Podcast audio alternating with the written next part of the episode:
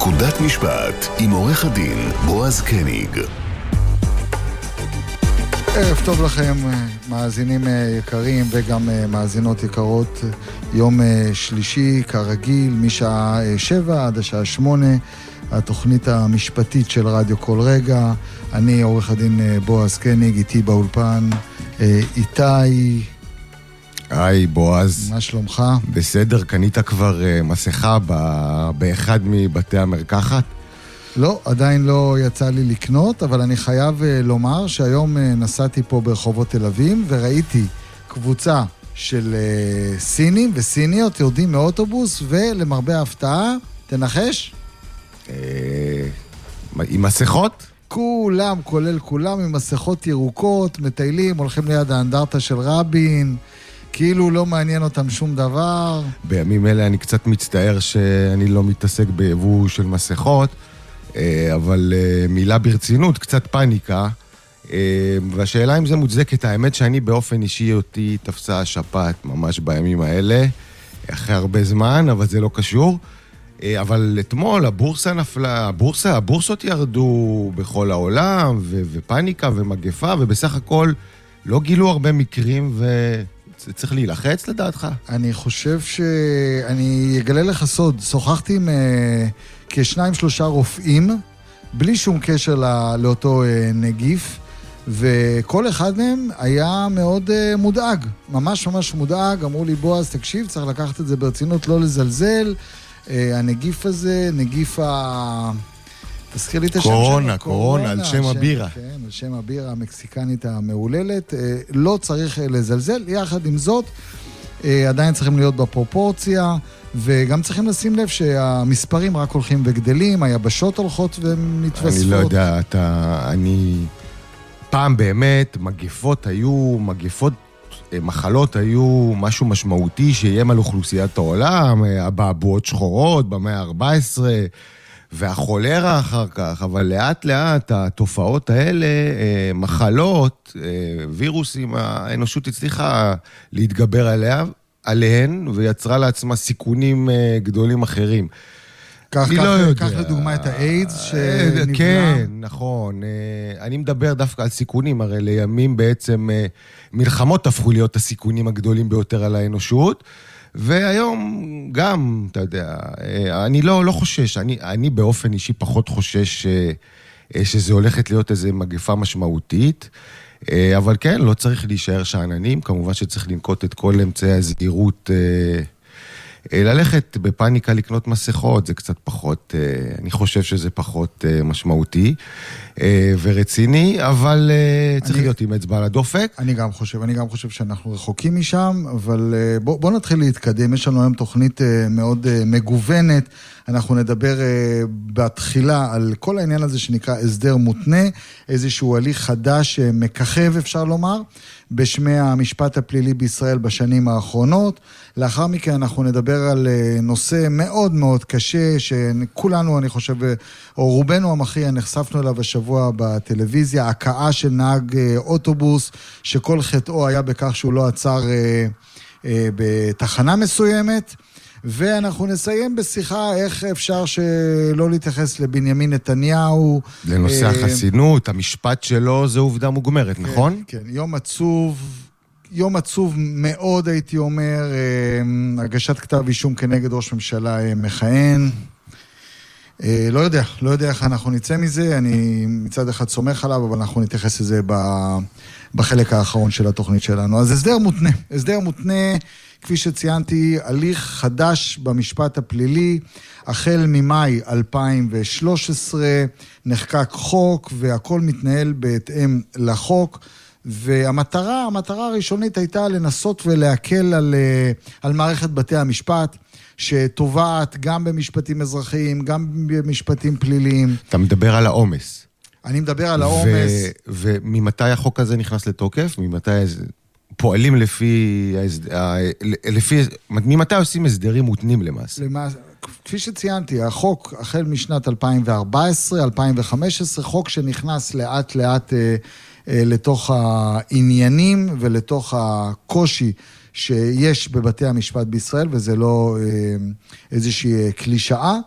אני רוצה, אני מקווה שעורך דין גיא פלנטר, מומחה למשפט פלילי, איתנו על הקו. גיא, ערב טוב. גיא, ערב טוב. לא, עדיין אה, אני לא, לא שומע אותו. אחת אז... מהסיבות ל...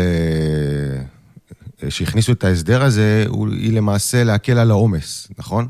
נכון. אה, ואנחנו דיברנו בשבוע שעבר שיש צורך במינוי של עוד שופטים, אנחנו עסקנו בסוגיה הזאת די לעומק בשבוע שעבר.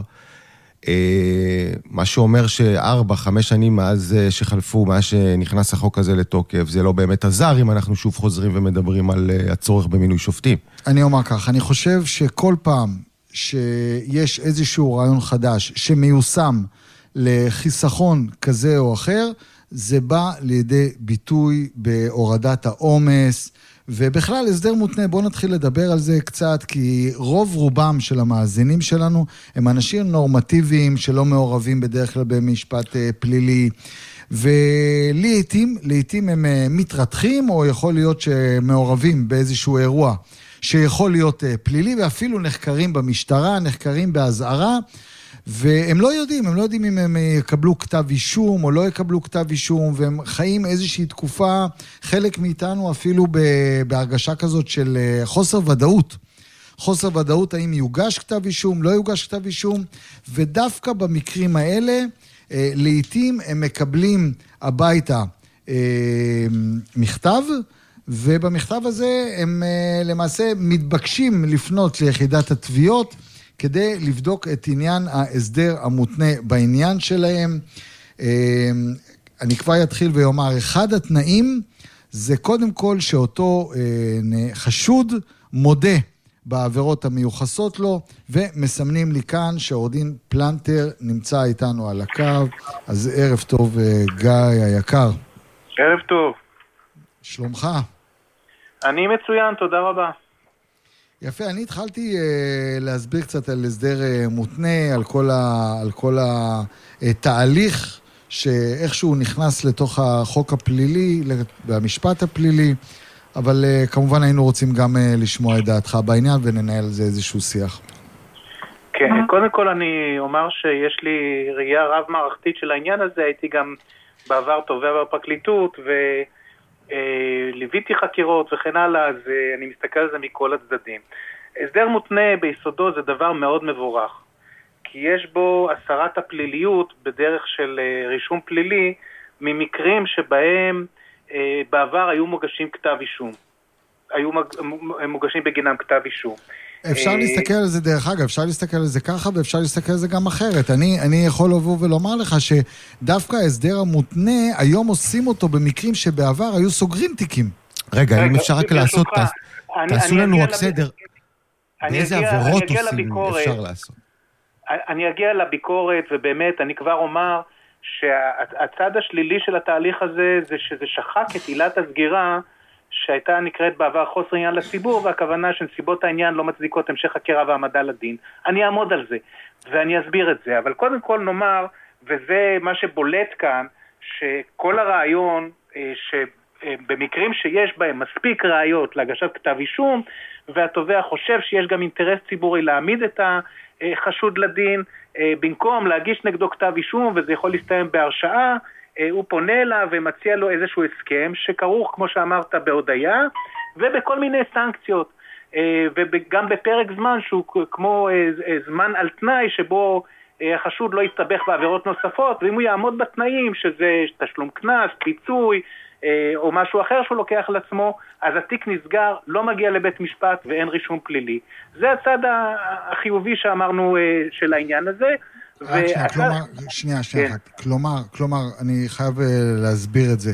יש כתב אישום, מכינים כתב אישום באותה יחידת תביעות שאחראית על, ה, על אה, אותו אזור, מכינים כתב אישום, הנאשם מגיע למשרדים, הנאשם או החשוד, או נקרא לו איך שנרצה, מגיע למשרדים או עם עורך דין או לבד, שם מציגים לו הסדר, כתב אישום, כאילו לפני הגשה לכתב אישום, וצמוד לכתב האישום הזה גם אה, הסכם, שהוא אמור לקרוא את ההסכם, ובהסכם הזה רשומים כל אותן סנקציות שאתה דיברת עליהן, אם זה פיצוי, אם זה קנס, אם זה דברים אחרים שבהם הוא צריך לעמוד, ואם הוא יעמוד בהם, אז... כפי שציינת, לא יוגש כתב אישום. אבל יש כתב אישום שכאילו נכנס למגירה. זה, זה נכון, אה, מכינים טיוטת כתב אישום, כאשר ההנחיות הפנימיות המשטרתיות, וזה גם נכון לגבי הפרקליטות, זה שתיק ש, שדינו להיסגר מחוסר ראיות, כלומר שאין סיכוי סביר להרשעה, בכלל לא אמור ללכת ליחידת הסדר מותנה, ואם הגיע לשם, התובע שעוסק בהסדר המותנה, סוגר את התיק בחוסר ראיות. אה, וכך גם היה אמור להיות במקרים שבהם נסיבות העניין לא מצדיקות המשך חקירה והעמדה לדין, כל מיני זוטי דברים, דברים שלא צריך, שאולי אפילו חצו את, ה, את הקו הפלילי, אבל לא צריכים אה, להטריח שופט בפלילים בעניין הזה עכשיו, ולא ראוי אה, לגרור את הנאשם למשפט פלילי בנושא. עכשיו, אז כן, יש, יש לשיטת התביעה הרבה פעמים מספיק ראיות להעמדה לדין, וכאן אני באמת מגיע לתפקידו של הסנגור, כי לא אחת אה, אה, אפשר לשכנע שאין מספיק ראיות ואפילו לפעמים יש חוסר אשמה. התביעה נשענת הרי על חומר החקירה שנאסף ולפעמים זה סוג של משפך ראייתי שמוביל למסקנה מרשיעה, לא נאספות ראיות הגנה, לא נרשמים כל מיני דברים ותפקידו של הסנגור בכלל קודם כל לצלם את חומר החקירה, לנתח אותו ולראות האם אי אפשר לסגור את התיק באחת מהעילות הקלאסיות ולא בהסדר מותנה. ולמה לא לסגור בהסדר מותנה ובאחת מהעילות הקלאסיות? אה, קודם כל אמרנו, בהסדר המותנה יש סנקציה. בכל העילות סגירה האחרות, הקלאסיות, אין שום סנקציה. נכון. בהסדר המותנה יש הודיה בעבירה. יש לכך השלכות דרמטיות לפעמים, אפשר להשתמש בזה במשפט אזרחי. אמנם זה לא מגיע למשפט פלילי בבית המשפט, אבל לוקח המתלונן את אותה הודיה, נגיד בתקיפה או בהיזק בזדון או משהו כזה, שהודה אותו חשוד במסגרת יחידת ההסדרים המותנים, מגיש תביעה אזרחית, והוא על הגל. אה, במצב דברים כזה, כמובן שאתה אה, אה, נמצא בעמדת נחיתות מאוד גדולה, לעומת עילת סגירה של חוסר ראיות או חוסר עניין לציבור, הוא בוודאי חוסר אשמה. ואם מדברים על חוסר אשמה, אז לפי החוק הרי תיק שנסגר מחוסר אשמה יימחק מרישומי הפנימיים של המשטרה. אז הכתם הזה שעדיין נותר ברישומים, אה, בחוסר אשמה נמחק, בעוד סגירה בהסדר מותנה אה, אה, נשארת ברישום המשטרתי הפנימי. ויש גופים שחשופים לזה, ויש אנשים שאני מייצג שזה מאוד מפריע להם שיש להם רישום משטרתי על תיק שנסגר שיש בו קביעה של אשם. אה, תן לי, תן לי רגע למקד, למקד את הדברים שאתה אומר. אה, בעצם מה שאת... יש הליך שנקרא תביעה אזרחית נגררת להרשעה בפלילים. שכאשר אה, אדם הורשע בפלילים, הנפגע יכול להגיש תביעה אזרחית, ואז ברמה הראייתית הוא למעשה לא צריך להוכיח כלום. אתה בעצם מתאר דבר דומה, זאת אומרת, מי שחתם על הסדר מותנה כזה, גם ברמה הראייתית במשפט אזרחי, אה, הוא, הוא בבעיה? לזה אתה אה, מתכוון? בוודאי לא, בוודאי לא כמו אה, קביעה בבית משפט, שאז באמת יש תכולה וזה תביעה אזרחית נגררת, ובמצב דברים זה בכלל לא צריכים אה, להוכיח מה קרה, כי אם זה נכון בדרגה של משפט פלילי, אז זה בטח נכון בדרגה של משפט אזרחי, ועוברים ישר לשאלה כמה מגיע לך, מה, מה הנזק וכמה מגיע. זה לא, זה לא אותו מצב, אי אפשר ל, ל, לקחת הודאה, באלף הכוונה, אה, במסגרת הסדר מותנה ולומר שזה פסק דין פלילי שאפשר לגרור אותו לתביעה אזרחית.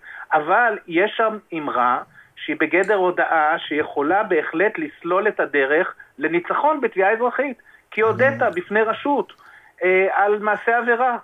אה, ובהחלט זה דרך ארוכה כדי אה, אה, להגיע לתוצאה של אה, זכייה בתביעה אזרחית. וצריכים לשקול את זה, כי יש לזה השלכות. לפעמים אנשים מגישים תלונות רק בשביל התביעה האזרחית שתבוא אחר כך. אה, בוא, יש... אני, רוצ... כן. אני רוצה להחליף איתך מספר מילים, אם אפשר, על אה, תנאי הסף, תנאי הסף המקדימים לביצוע הליך הסדר מותנה. כן. אז קודם כל, תנאי ראשון ומחייב זה שלחשוד אין עבר פלילי בחמש שנים שלפני ביצוע העבירה, שהיא uh, כרגע נבדקת uh, לעניין ההסדר המותנה, וגם שאין בעניינו uh, מב"דים, מה שנקרא, משפטים פליליים תלויים ועומדים, חקירות, תיקים פתוחים.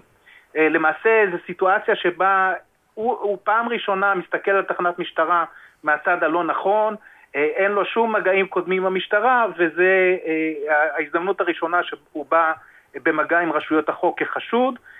כמובן גם יש כאן דרישה, דרישת סף שלא נערך עם החשוד הזה הסדר מותנה קודם, בחמש שנים שלפני ביצוע העבירה.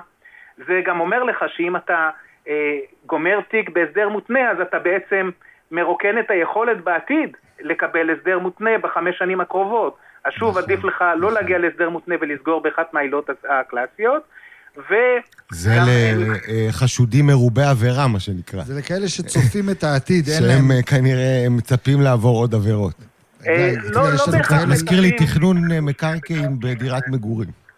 אני לא, אני דרך אגב לא מתעסק עם עבריינים וארגוני פשיעה ו- וכל מיני אנשים שמתפרנסים מפשע, אבל יש כל מיני סיטואציות במפגשים בכביש, שאתה יודע איך זה מתחיל ואתה לא יודע איך זה נגמר, ותלונות על uh, uh, התלהטות רוחות שמישהו אומר משהו שזה בגדר איומים. Uh, הדברים האלה קיימים, אנחנו מכירים, מכירים אנשים טובים ונורמטיביים לחלוטין שנמצאים בסיטואציות מהסוג הזה. עוד משהו לדעת זה שהתביעה חייבת להיות בעמדה שאין לה, אה, היא לא מתכוונת לעצור, לעתור למאסר בפועל, אה, לרבות אה, בעבודות שירות בתיק הזה. כלומר שמלכתחילה לא מדובר בתיק שהוא חמור, שיש לה עתירה למאסר, כולל בעבודות שירות, וכמו שאמרתי, תנאי סף זה קיום של ראיות מספיקות להגיש כתב אישום. כי בעצם מה שההסדר הזה אומר זה, אתה לא מקבל את ההסדר, ניפגש בבית משפט, יוגש כתב אישום, ואנחנו נתמודד שם ונוכיח את האישום נגדך בבית משפט. אלה תנאי נכון. הסף, ואז יש עוד אה, משהו שצריך לדעת, שזה לא בכל עבירה. זה רק בעבירות היותר קלות כיום, אה, עבירות שמסווגות כחטא ועוון, כלומר שדינן עד שלוש שנות מאסר, עבירות מסוג פשע זה מעל שלוש שנים, וכרגע אין אה, עבירות פשע שהוכנסו להסדרים המותנים האלה, אבל צריך להגיד שרוב העבירות במדינת ישראל הן עבירות מסוג עוון, אה, ולכן אפשר להשתמש אה, בלא מעט מקרים בהסדרים מותנים, ופעמים רבות זה אה, נכון לעשות את זה. אני רוצה גם לשקף את התפקיד של הסנגור בעניין הזה, והחשיבות של העניין הזה, כי הרבה אנשים שמקבלים את ההצעה הזאת מיחידת ההסדרים המותנים, חושבים שהם יכולים לעשות את זה לבד. אז קודם כל, יש זכות לעיין בחומר החקירה במצב שבו מוצע לך הסדר מותנה. וניתוח של חומר חקירה, ו- ומסקנות, האם יש מספיק ראיות אה, בשביל להגיש כתב אישום או לא, זה כל מיני דברים מקצועיים שעורך דין אה, צריך אה, לבחון, וכמובן שייתכן ועורך הדין יוביל בכלל לסגירה של התיק מחוסר אשמה או מחוסר ראיות או מחוסר עניין לציבור. אה, אמרתי שיש השלכות אה, דרמטיות עקיפות כמו אה, משפטים אזרחיים וכן הלאה שצריכים אה, לשקול, וגם כאן התפקיד של עורך הדין לייעץ מה החשיפה בנושא הזה, ואם אה, החשוד מודה בעניין מסוים, עד כמה זה חושף אותו בהיבטים אחרים.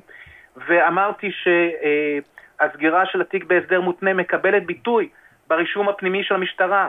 יש אנשים שזה לא מופיע בעולמם וזה לא מפריע להם. יש אנשים, למשל בכוחות ביטחון, בהקשר לסיווג ביטחוני, בהקשר לנשק, אה, שהדברים האלה יכולים להיות דרמטיים, ולכן חשוב אה, להתייעץ עם עורך דין. זה תמיד חשוב. אה, עורך דין פלנטר, אנחנו כן. מודים לך. היה מאוד מעניין. אני חושב, אני חושב שאנחנו סקרנו את כל הדברים החשובים. אנחנו גם ייחסנו לזה חלק די נכבד של, ה, של התוכנית שלנו, כי אני חושב כאחד שגם בדרך כלל לא uh, מייצג uh, משפחות פשע וכולי וכולי, אבל עדיין uh, מייצג כמוך לא מעט נאשמים במשפטים פליליים, אני חושב שהסדר מותנה זה דבר מאוד מאוד חשוב. ואני חושב שגם חשוב מאוד להתייעץ עם עורך דין, בעיקר, בעיקר בגלל מה שציינת בתחילת הדברים, שצריך לעיין בחומר החקירה, ולא פעם ולא פעמיים אתה או אה, סנגורים אחרים, גם אנחנו אה, בתוכם, אה, יודעים מתי אפשר לסגור את התיק אה, בלי להזדקק להסדר מותנה. ועוד נקודה חשובה שעליה לא דיברנו, אבל אה, אין לנו כרגע זמן להמשיך לדבר עליה, זה מקרים שבהם אה, נאשמים שקיבלו כתב אישום לבית משפט וסנגור שמייצג אותם איכשהו מצליח אה, לקפל את התביעה ולהחזיר את התיק ליחידת הסדרים מותנים ולסיים את זה. וזה בהחלט אפשרי ונעשה, אה, וזו גם סיבה... אה, להתייעץ עם עורך דין, לפעמים היוזמה להסדר הטיעון, לסגירת התיק בהסדר מותנה, צריכה לבוא מעורך הדין, שהוא ישכנע את התביעה לרדת מכתב אישום, או, אה, אה, ולסגור את התיק בהסדר מותנה. אני מסכים איתך, וגיא, ערב טוב ותודה רבה לך, תודה. תודה לכם, ערב טוב. ערב טוב, ואנחנו יוצאים לפרסומות, בבקשה. בית המשפט. יוצאים לפרסומות.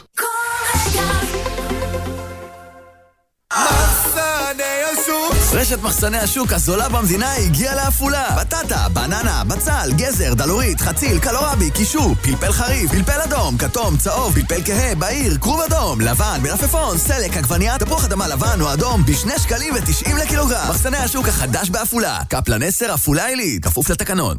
א' נדות, מקום אחד שיש בו הכל ובגדול. וואו. פלדות, אזור התעשייה מבואות גלבוע, לפרטים 640 1333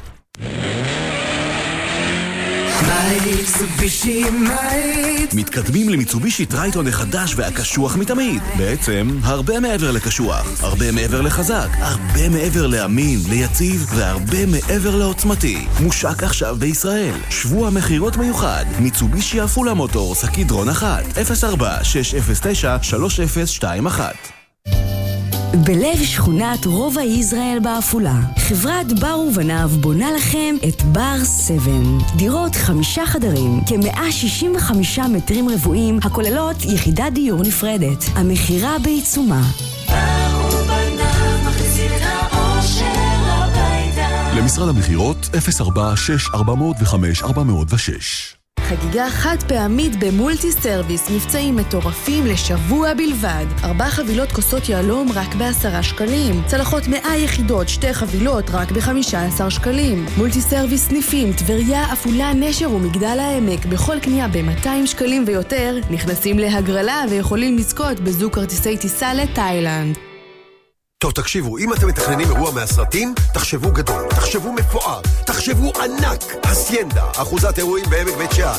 שישים שישים תשע תשע תשע אסיינדה כל רגע חוזרים לדיון. הקהל מתבקש לשבת.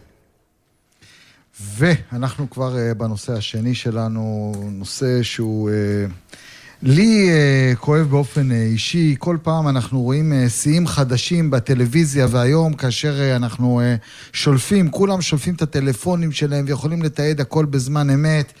וראינו השבוע לפני מספר ימים אה, הכאה, הכאה, נעה, אני, אני, נעתקות לי המילים כשאני חושב על זה.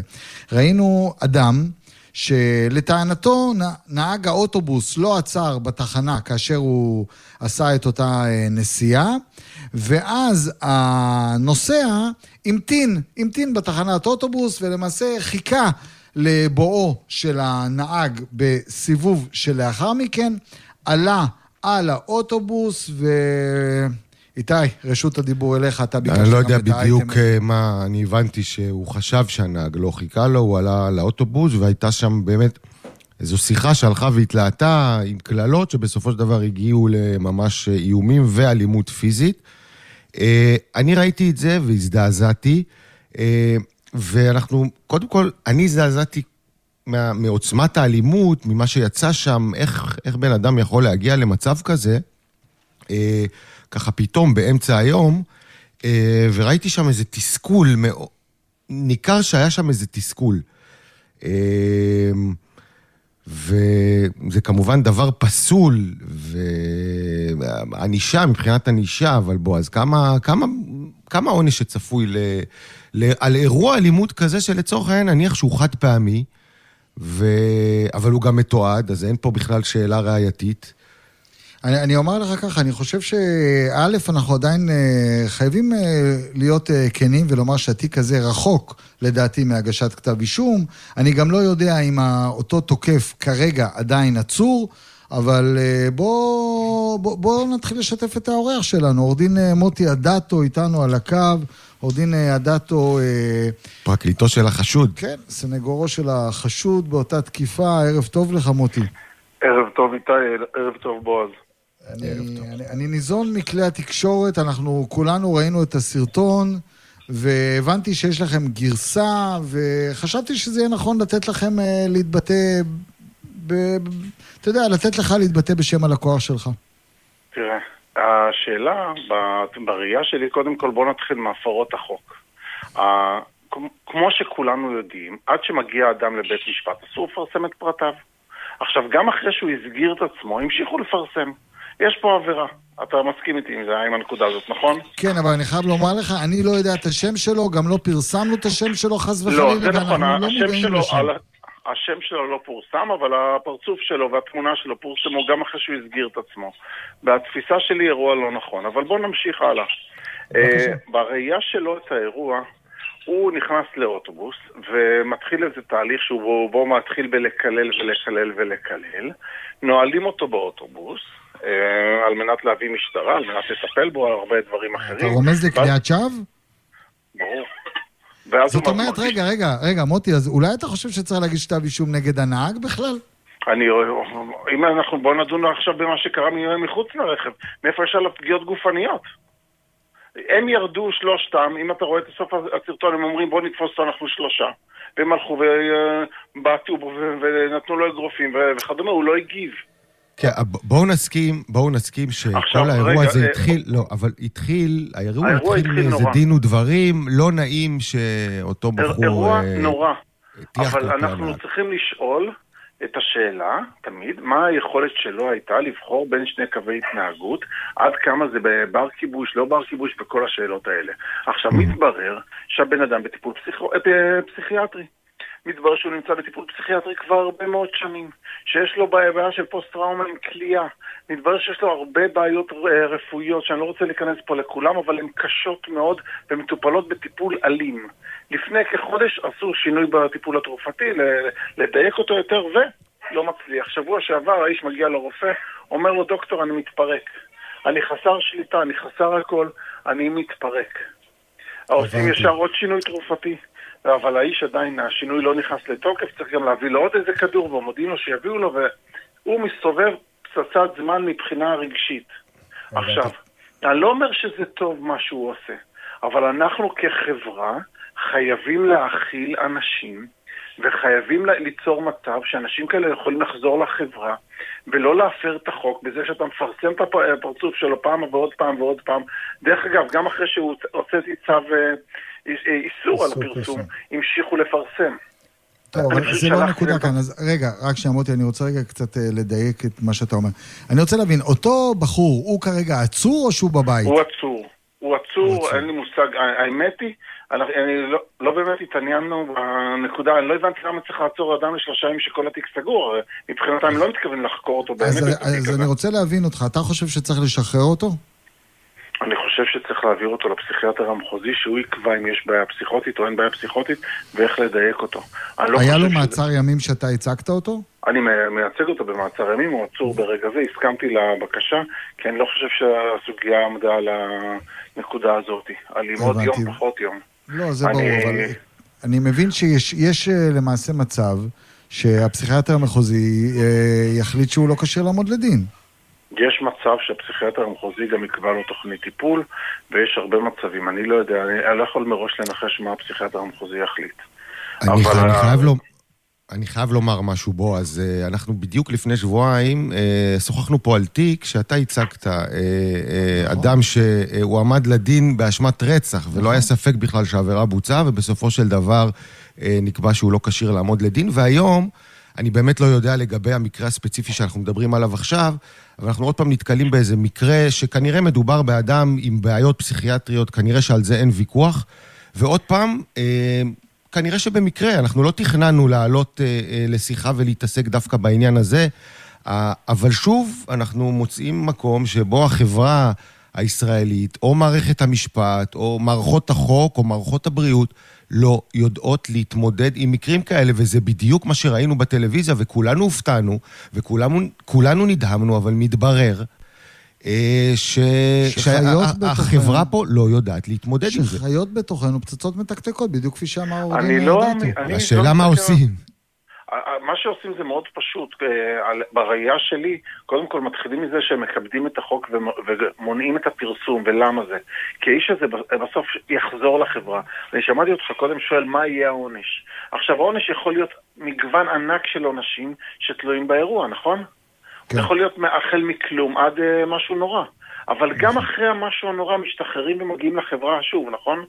כן, אבל זה לא נכון, קשור כבר לצילום. זה, הצילום של הפנים, עם כל הכבוד, אני כבר עכשיו אה, שכחתי, ואני, אני, אם היית עושה לי יום מסדר זיהוי, לא הייתי מזהה אני אותו. בעניין הזה, בועז, חולק איתך ומסכים לגמרי עם אה, עורך דין אדטו. אה, יש לזה משמעות מרחיקת לכת. גם אחרי שבן אדם משלם את עונשו, ברגע שתמונתו פורסמה פעם אחת, ואנחנו היום בעולם כזה, שהיא כנראה גם לעולם לא תימחק, יש לזה משמעות לדיראון עולם, מה שנקרא. אבל זה החוק. החוק ובעניין החוק, הזה אני החוק, מסכים עם... אבל לא, אה, אדם שמורשע, מותר לפרסם את ה... לא, את אבל. עד הדיון, במ- במ- עד עד הדיון הראשון אסור לפרסם. נ- נכון, בזה אני מסכים איתך, אבל פה עכשיו איתי אבל- דיבר והם על מפרים אדם את שהורשע. החוק. אני- אני לא נמצא כל במצב... שכן. לא כל אני שכן. נמצא אדם ש... במצב שאני הוצאתי צו על היעדר אה, פרסום, ומה שהם עשו, הם פשוט המשיכו לפרסם, מי שרצה להמשיך אה, לפרסם, המשיך. כן, טוב, אז אנחנו אה, נמצאים כמובן במצב להגיש... מעוות. אז צריך, צריך, זה, ואתה מדבר איתי על גופי תקשורת.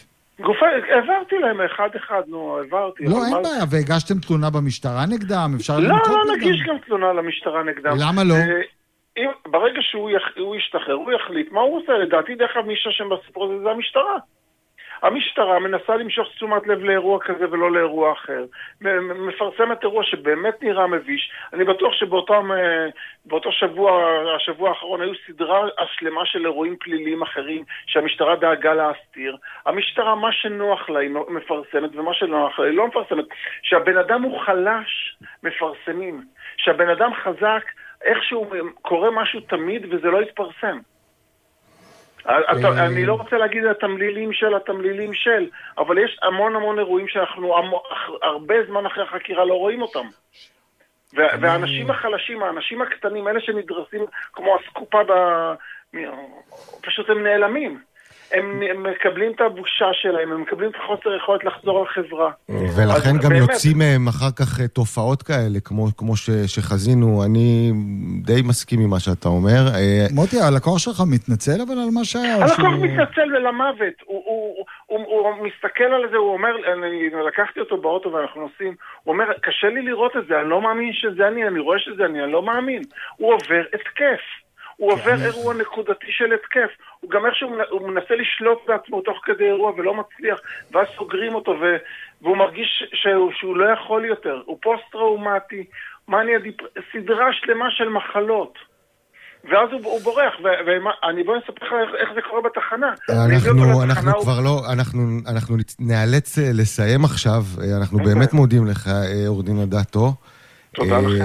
נצא לכמה צלילים, ונמשיך אחר כך, אה, נדבר על אה, מה עומד אה, בפני ראש הממשלה עכשיו אה, בבואו לבית המשפט.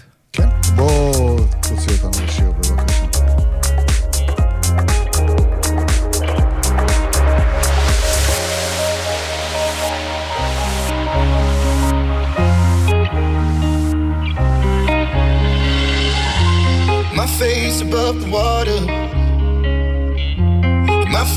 touch the ground, touch the ground, and it feels like I can see the sands on the horizon every time you are not around. I'm slowly drifting away, drifting away. Wave after wave, wave after wave.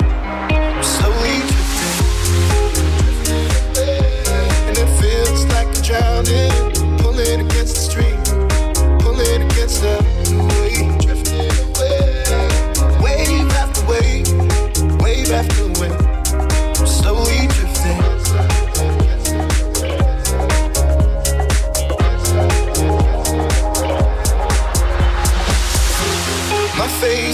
water.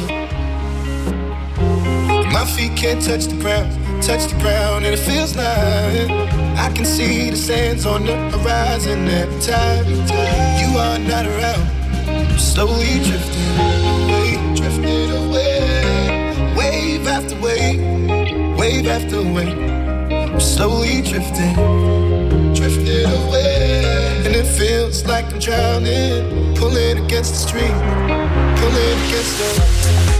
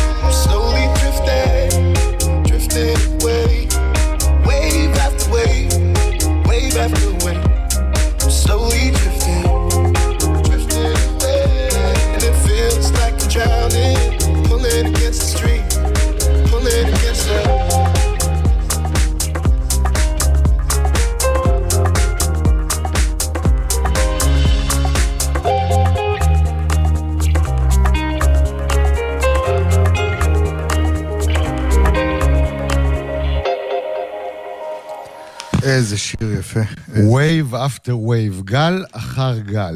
אה, טוב, אני חושב שהגיע הזמן, בועז, אה, שאנחנו נדבר אה, קצת על נושא החסינות. אמרנו, עובדה מוגברת היא שראש ממשלת ישראל, המכהן, כרגע גם הוא מכהן, ויכול להיות שהוא יכהן גם לתקופות נוספות, הולך לעמוד לדין, להגיע לבית משפט. אני רוצה שקודם כל, בוא, בוא תספ... נבין את המשמעות של זה. דיו, מבחינת כמה דיונים, שעות בבית משפט, שעות הכנה, אה, כמה, כמה זמן זה ייקח בתיקים כאלה שאתה בטח מכיר. בוא תפתח לנו קצת אה, אור לעולם הזה כדי שנדע. טוב, הרמת לי, הרמת לי, ואנחנו נתחיל ככה. אז קודם כל אה, נתחיל מעניין החסינות. בנימין נתניהו, לדעתי, הפתיע, הפתיע היום והודיע שהוא מוותר על החסינות, ב... הוא בארצות הברית, אה, פה מוגש כתב אישום, החברי כנסת אה, אה, מתחילים להתכונן לישיבות, כן אה, ועדה, לא ועדה, ומגיע מר אה, נתניהו, מוותר על החסינות, בעניין הזה, שאפו. הוא מוכן להתייצב אה, למשפט, וכתב האישום מוגש, והוא כבר מתפרסם בתקשורת, אם אותה חותמת נתקבל, ו... וזה בעיה, בעיה די אה, גדולה.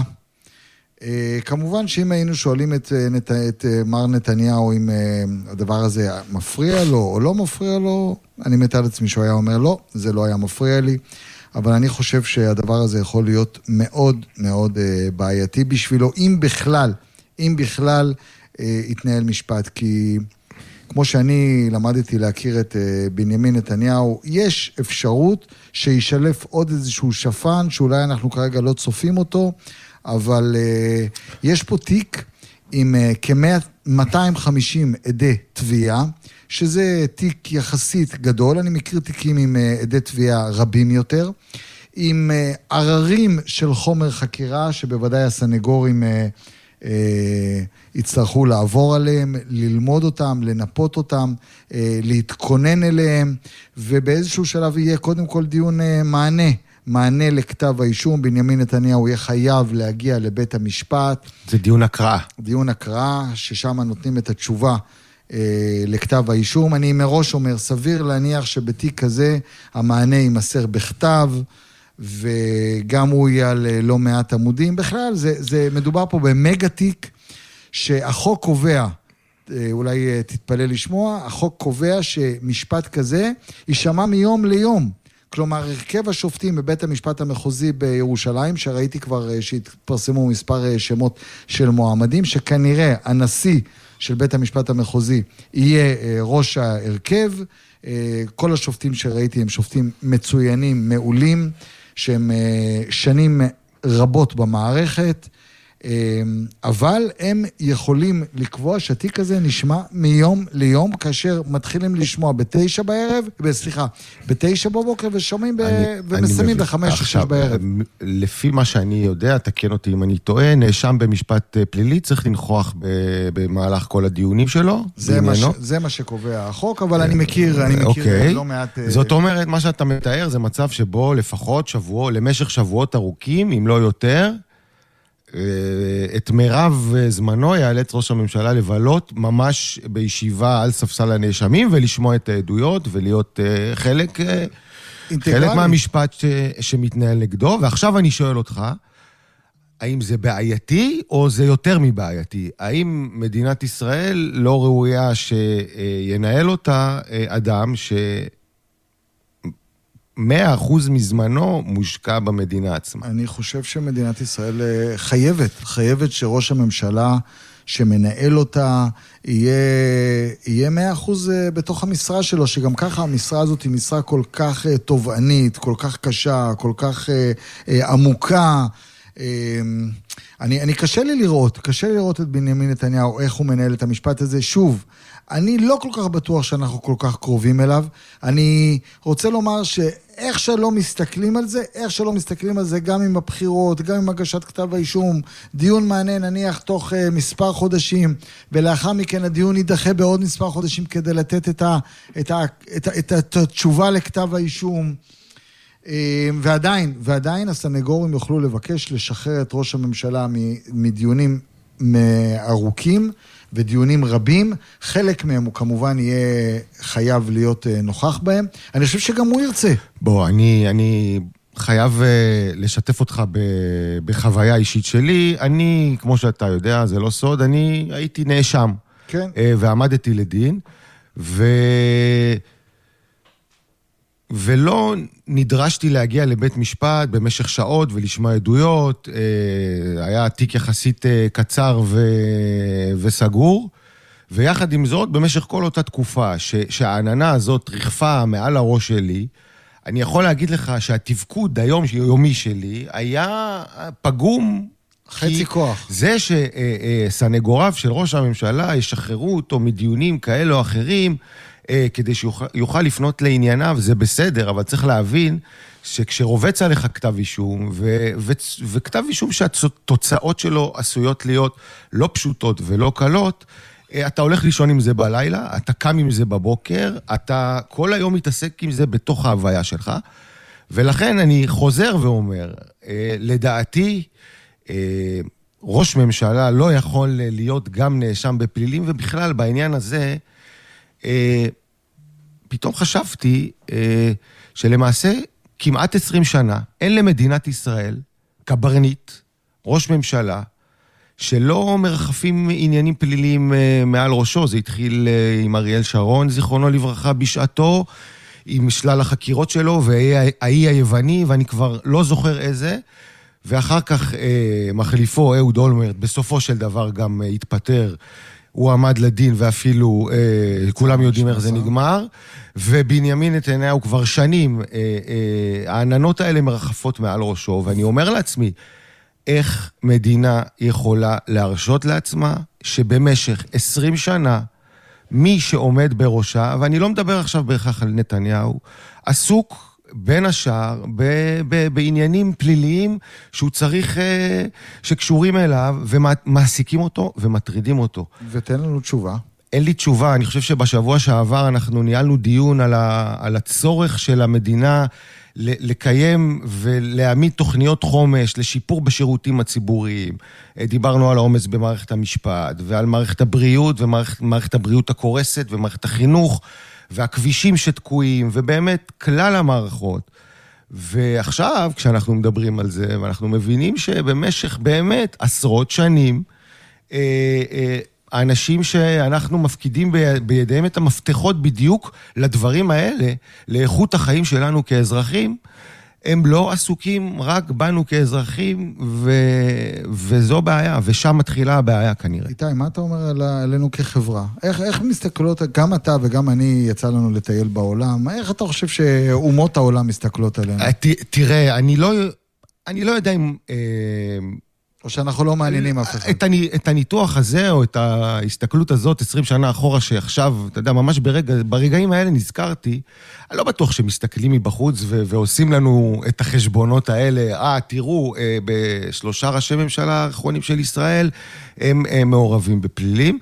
זה לא, זה לא העניין, אני לא חושב, ואני חושב אגב שבנימין נתניהו עושה עבודה בינלאומית יוצאת מן הכלל.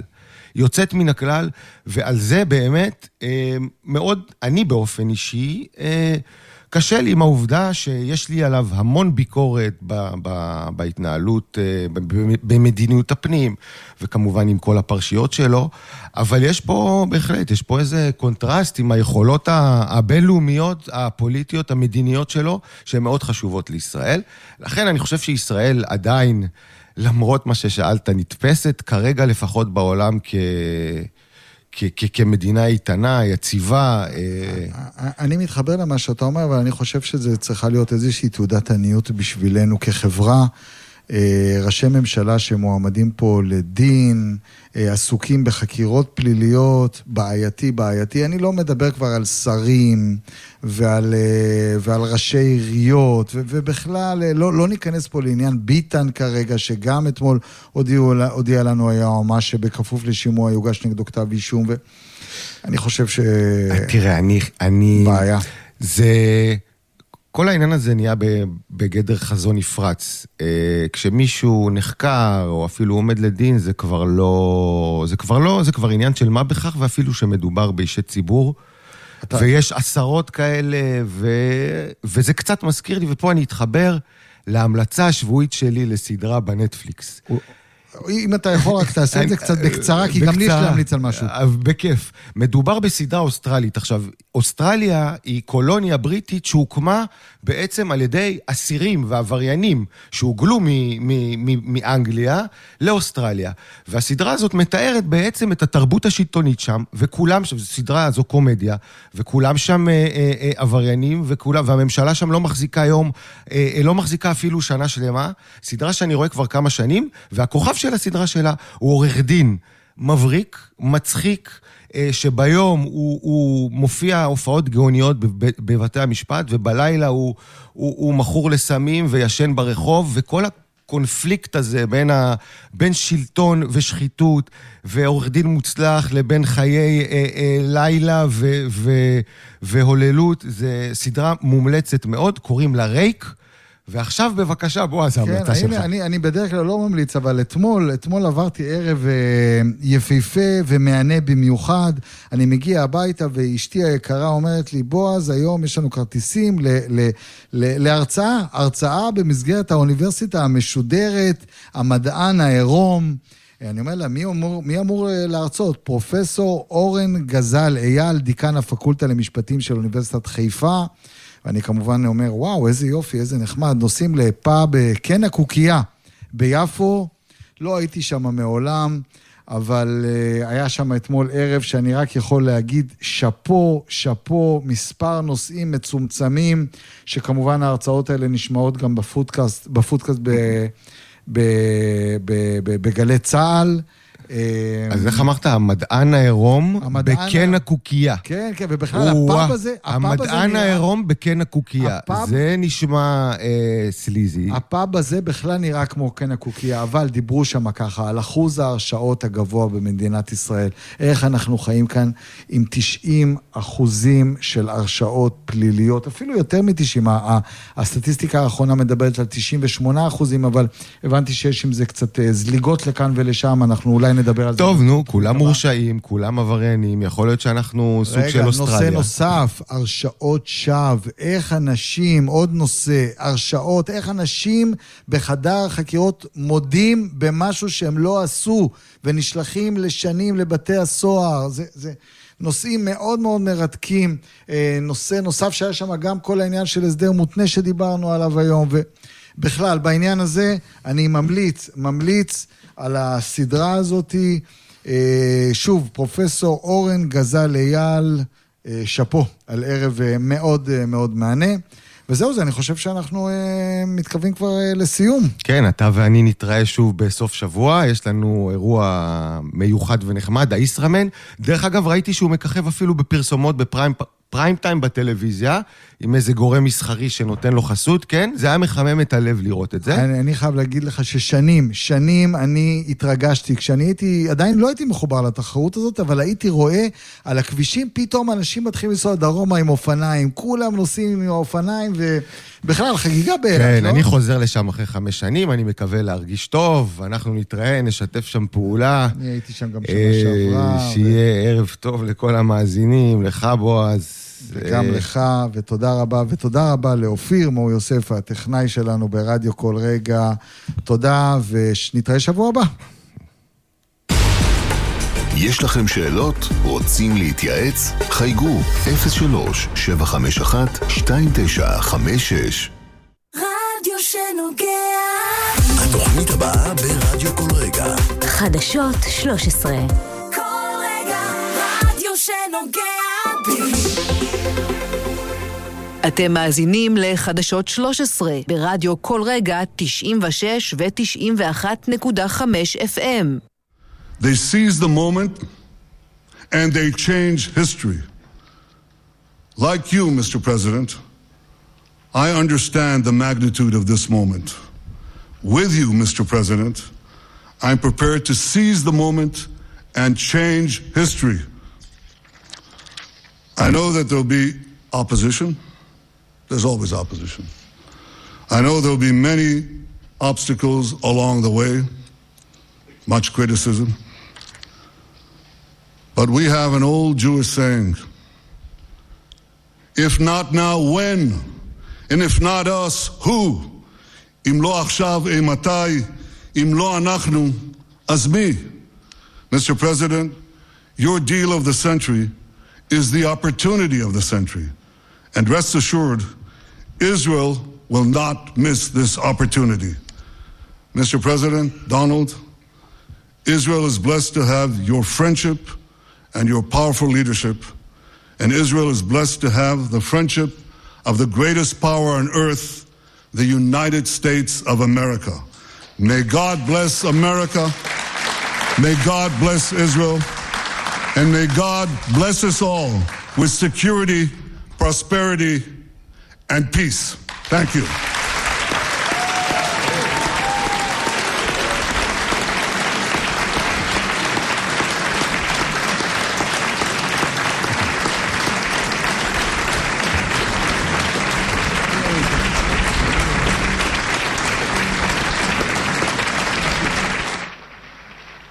והנשיא אה, טראמפ... ואחרי ההכרזה הדרמטית הזו, אנחנו מתקרבים לשעה שמונה, הנה כותרות המהדורה. חדשות 13 הערב, היסטוריה בוושינגטון ובירושלים. הנשיא טראמפ הציג לפני זמן קצר את תוכנית השלום שלו בבית הלבן. Today, Israel has taken a giant step toward peace. I've agreed to negotiate peace with the Palestinians on the basis of your peace plan. ברשות הפלסטינית מאיימים בהסלמה בכל החזיתות ובביטול ההסכמים עם ישראל. נתניהו ויתר על בקשת החסינות שלו, וכתב האישום נגדו על שוחד הוגש. החל מהיום בבוקר, שמו בישראל הנאשם בנימין נתניהו. מיד פרטים חדשים על ההיערכות למשפט. בדרכו חזרה מוושינגטון, נתניהו יעשה עצירת ביניים במוסקבה, ונראה שישוב לארץ עם נעמה יששכר. מיד מהדורה מיוחדת עם כל העדכונים מהבית הלבן, רמאללה ומוסקבה.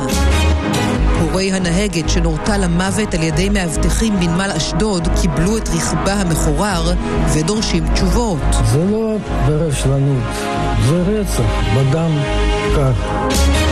בני משפחתו של זוהר ארגוב מתאחדים למופע חדש לזכרו. כבנו ויורשו של זוהר ארגוב אני גאה, שמח, נרגש. עם כל הלהיטים הגדולים. ו-70 שנה לשלג המיתולוגי בתל אביב. מה שלג? איזה שלג? למה שלג? פתחנו את הדלק, הכל היה לבן. התמונות הבלתי נשכחות. אמרתי לו, אנחנו לא בשוויץ, אנחנו ברחוב שנקין.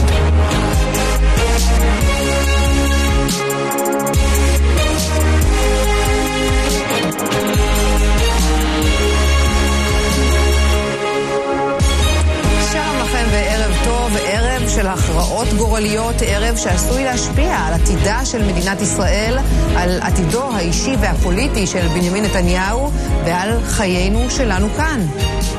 בוושינגטון מציג הערב נשיא ארצות הברית דונלד טראמפ את עסקת המאה שלו. האם היא אכן מחוללת שינוי ולאן היא מצעידה את המזרח התיכון?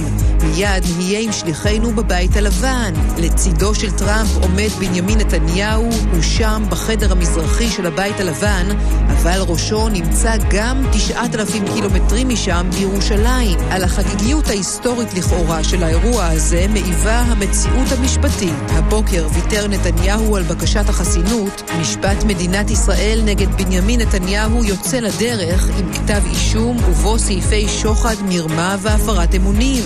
ומגורלו האישי של נתניהו לגורל המזרח התיכון, לא רחוק מירושלים, ברמאללה, ננסה להבין האם פני הפלסטינים למחאות ועימותים.